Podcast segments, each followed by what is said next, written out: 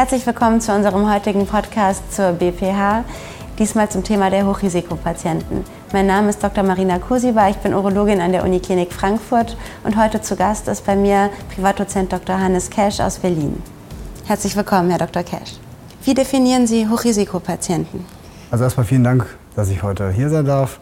Ähm, der Hochrisikopatient ist natürlich ähm, der multimorbide Patient im höheren Lebensjahr, Definiert wird das Ganze natürlich auch durch die Komorbiditäten, vor allem kardiovaskuläre Komorbiditäten ähm, und damit einhergehend natürlich auch die Antikoagulation, die ja zunehmend äh, die Patienten in ihrer Medikationsliste haben.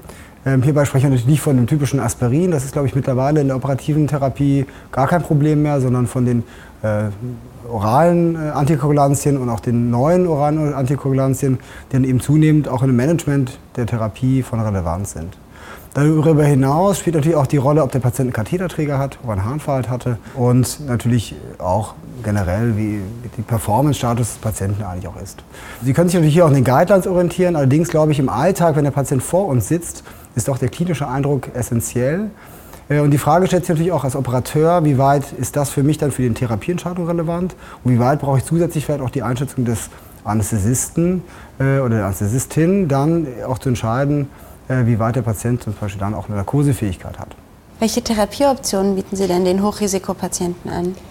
Ich denke, man muss die Situation zunächst erstmal erfassen, wo der Patient steht. Welche Problematik liegt eigentlich vor? Sprechen wir von einer klassischen äh, BPS-Symptomatik oder sprechen wir von einem Patienten, der vielleicht auch katheterversorgt ist?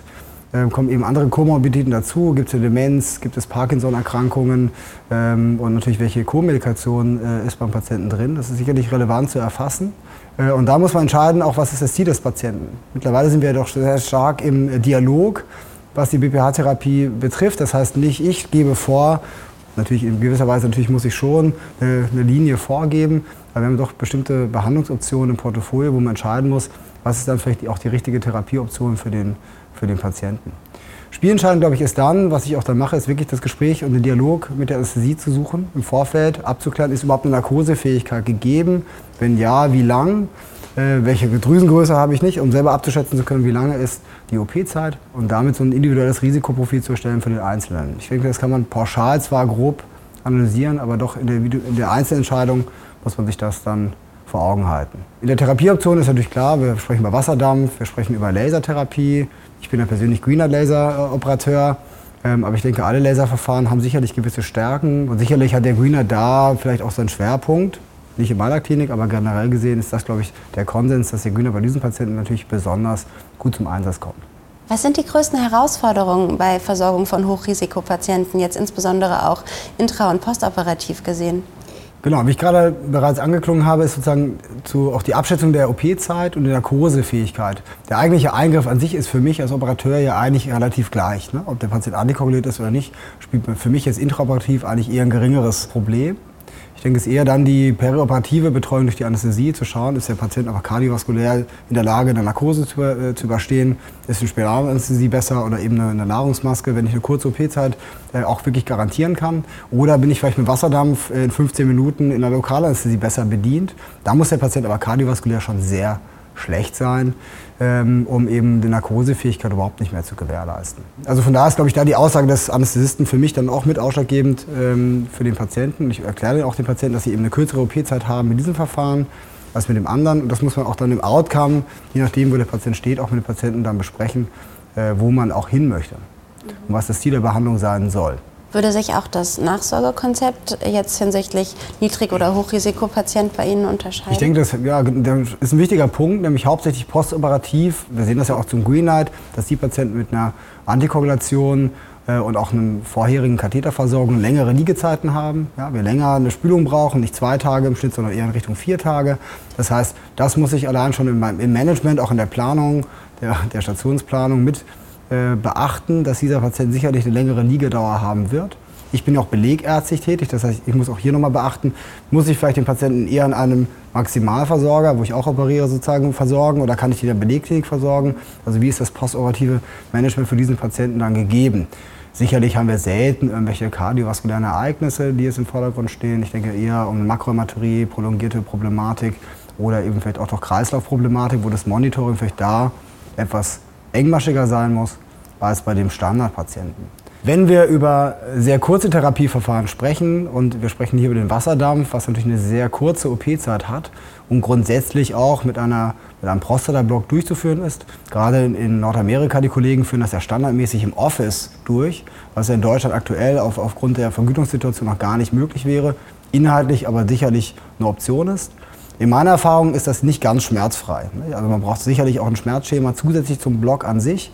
Aber auch da habe ich persönlich auch bei Patienten wirklich mit hohem Risiko dann das so gehandhabt, dass wir einen Prostatablock gemacht haben, ohne Anästhesie Standby, dann die OP durchgeführt haben, um eben den Patienten ein kurzes, ähm, einen kurzen Eingriff zu ermöglichen und damit eben dann Katheter von, also beim betagten Patienten eine Katheterfreiheit. Und das ist dann sicherlich ein gutes Konzept. Aber eben immer auf der individuellen Basis des einzelnen Falls zu bewerten. Welche Technikanpassung würden Sie bei Hochrisikopatienten durchführen? Also ich persönlich führe ja mit dem GreenLight eine Nukleation durch oder eine Vapo-Enuklation. Das heißt, sicherlich muss man dann, man kann ja lange darüber diskutieren, ob eine maximale Desobstruktion beim 85-jährigen Patienten wirklich notwendig ist. Ich denke, das ist, wird äh, eine ganze Session füllen, äh, bis Sie das, die Frage beantwortet haben. Sicherlich kann man auch eine minimalere äh, Therapie anstreben, zu sagen, wir wollen eine Katheterfreiheit erreichen, es reicht also auch eine Reduktion. Grundsätzlich versuche ich schon auch immer ähm, aufgrund auch der anatomischen Gegebenheiten eine Enuklation zu erreichen, was sicherlich auch vom OP-Ablauf für mich, oder wenn man enukleiert, vom OP-Ablauf, glaube ich, besser läuft, als wenn ich jetzt vaporisiere. Aber ich habe natürlich die Option anzupassen, mache ich meistens persönlich aber nicht. In der Breite würde ich sagen, ist der Einsatz sicherlich dann eher zu vaporisieren. Das liegt aber, glaube ich, an der individuellen Erfahrung des Zentrums und der Operateure, die die OP durchführen. Das hat also eigentlich eher einen geringeren Einfluss auf meine Entscheidung. Äh, wie ich den Patienten behandle, ist sicherlich auch eine Entscheidung, die man dann sieht, wenn man intraoperativ äh, auch dann vor Ort ist. Nicht immer ist die Blutungskomplikation genau bei dem Patienten, der voll antikoaguliert ist. Ähm, und dann hat man den Fall wieder woanders, wo man sich erwartet. Sicherlich auch dann eine Situation, wo man individuell dann im OP-Verlauf sich auch für eine Therapie oder eine, eine Ablaufoption von Inukleation auf Vaporisation umzusteigen, wenn man jetzt ein Problem hat, äh, dann ist das sicherlich auch möglich. Per se läuft das bei mir aber trotzdem eigentlich im Standard immer identisch ab, unabhängig vom Risiko. Weil daher sehe ich das Risiko hauptsächlich in der Anästhesie. Gibt es Präferenzen für Anästhesiearten bei Ihnen? Grundsätzlich als Operateur ist meine Präferenz meistens auch eine Ladungsmaske oder eine Vollnarkose. Das liegt einfach auch vielleicht daran, dass ich in manchen Fällen bei einer Spinalanästhesie durchaus auch manchmal eine Hypervaskularisierung oder eine Hyperperfusion im kleinen Becken erlebt habe, mit auch Blutungskomplikationen. Und je nachdem, wie das Setting ist, auch die Erfahrung der Anästhesie ist, ist persönlich für mich eigentlich der erste Wunsch, eher eine, eine, Nahrungsmaske zu machen und eine gut gefahrene Narkose, was sicherlich mittlerweile auch gut möglich ist, auch beim Hochrisikopatienten. Allerdings, wenn die Indikation liegt eigentlich dann hauptsächlich bei der Anästhesie, zu sagen, wir machen eine Spinalanästhesie, ist das nicht genauso möglich. Wenn wir über lokale ähm, Anästhesie sprechen, sind wir eigentlich im Neuland so ein bisschen, nicht? weil wir eigentlich gewohnt sind, das in die Prozeduren in Narkose durchzuführen. Ähm, wir kennen das natürlich von der Prostatabiopsie, die wir perineal durchführen, wo man dann auch einen Block setzen kann. Also ich denke, das ist sicherlich auch ein gangbarer Weg. Allerdings, wenn man auch da den Patientenkomfort betrachtet, ist auch hier eine kurze Narkose von 10 Minuten sicherlich eine Option. Das ist, glaube ich, ein kleiner Bruchteil der Patienten, der so schlecht ist, dass er 10 Minuten Kurznarkose nicht aushält. Ähm, und das muss man sicherlich dann schauen. Welche Parameter erheben Sie bei Ihren Patienten? Also natürlich wichtig ist klar der IPSS-Fragebogen. Ich denke aber generell ersetzt nicht das Gespräch, auch das genaue Nachfragen wirklich zu erfassen, äh, wissen Sie ja auch selber als, als BPH-Operateurin, wirklich zu verstehen, wo, was hat der Patient eigentlich für eine Problematik? Wo stört ihn das? Sie haben ja ganz verschiedene Patienten. Der eine kommt mit fünfmal in der Nacht super zurecht, der nächste ist einmal mit einmaliger Nykturie unzufrieden. Äh, und ich denke, hier ist, glaube ich, das Verständnis für den Einzelnen enorm wichtig.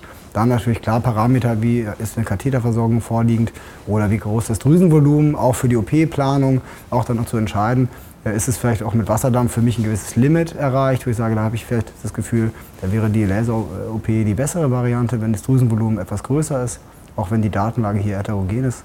Das ist mein Gefühl, da ab einer gewissen Größe äh, tendenziell ähm, doch eher zum Laserverfahren zu steigen, wobei wir sicherlich im multimorbiden Kollektiv nochmal andere Parameter ansetzen äh, müssen. Klar, Ultraschallkontrolle ist natürlich äh, Standard, äh, aber ich denke, das Gespräch und das Verständnis für das Problem des Patienten ist eigentlich essentiell. Welchen Einfluss hat dies auf Lösungen, die Sie den Patienten vorschlagen? Ich versuche den Patienten meistens transparent aufzuzeigen, welche Wege es gibt, auch unabhängig von den Verfahren, die ich persönlich anwende. Ähm, Berlin ist ja sozusagen auch gut besetzt mit anderen Kollegen, ähm, die andere Verfahren gut anwenden. Und natürlich suchen Patienten auch gezielt natürlich die Beratung auch bei mir auf, weil sie wissen, dass ich gewisse Dinge anbiete. Ja. Von daher muss man schon auch ein bisschen ausholen, um ein gutes Aufklärungsgespräch zu führen. Ich denke sicherlich, die Enuklationsverfahren sind aus meiner Sicht auf Nuancen gesehen relativ identisch. Da liegt es dann eher an der individuellen Erfahrung äh, der Operateure. Der Wasserdampf ist natürlich eine gesonderte Entität, die für viele Patienten gar nicht bekannt ist, die auch von den niedergelassenen Kollegen wenig beraten wird. Findet eigentlich im Beratungsgespräch wenig Raum, zu sagen, wir haben auch Verfahren, die irgendwo zwischen Medikation und äh, Operation stehen. Ähm, und hier ist ja vor allem, das perioperative Setting ist ja relativ simpel. Es geht eben um das Management vorneweg. Beim Hochrisikopatienten haben wir ja vielleicht eine ganz andere Zielführung, Katheterfreiheit, äh, Minimalinvasivität. Beim jungen aktiven Mann sprechen wir natürlich über ganz andere Dinge, Erhalt der Sexualität. Äh, und da ist natürlich dann das Gespräch schon sehr essentiell, weil das auch den ganzen Nachsorgebereich sehr stark beeinflusst. Ja, vielen Dank für das sehr interessante Gespräch. Also es war sehr informativ, gerade im Hinblick viel zu erfahren, wie man die Hochrisikopatienten äh, behandeln kann. Und das war's mit unserem heutigen Podcast. Es war mir ein großes Vergnügen, diesen Podcast mit Ihnen zu teilen. Ich danke Ihnen fürs Zuhören und auf Wiedersehen.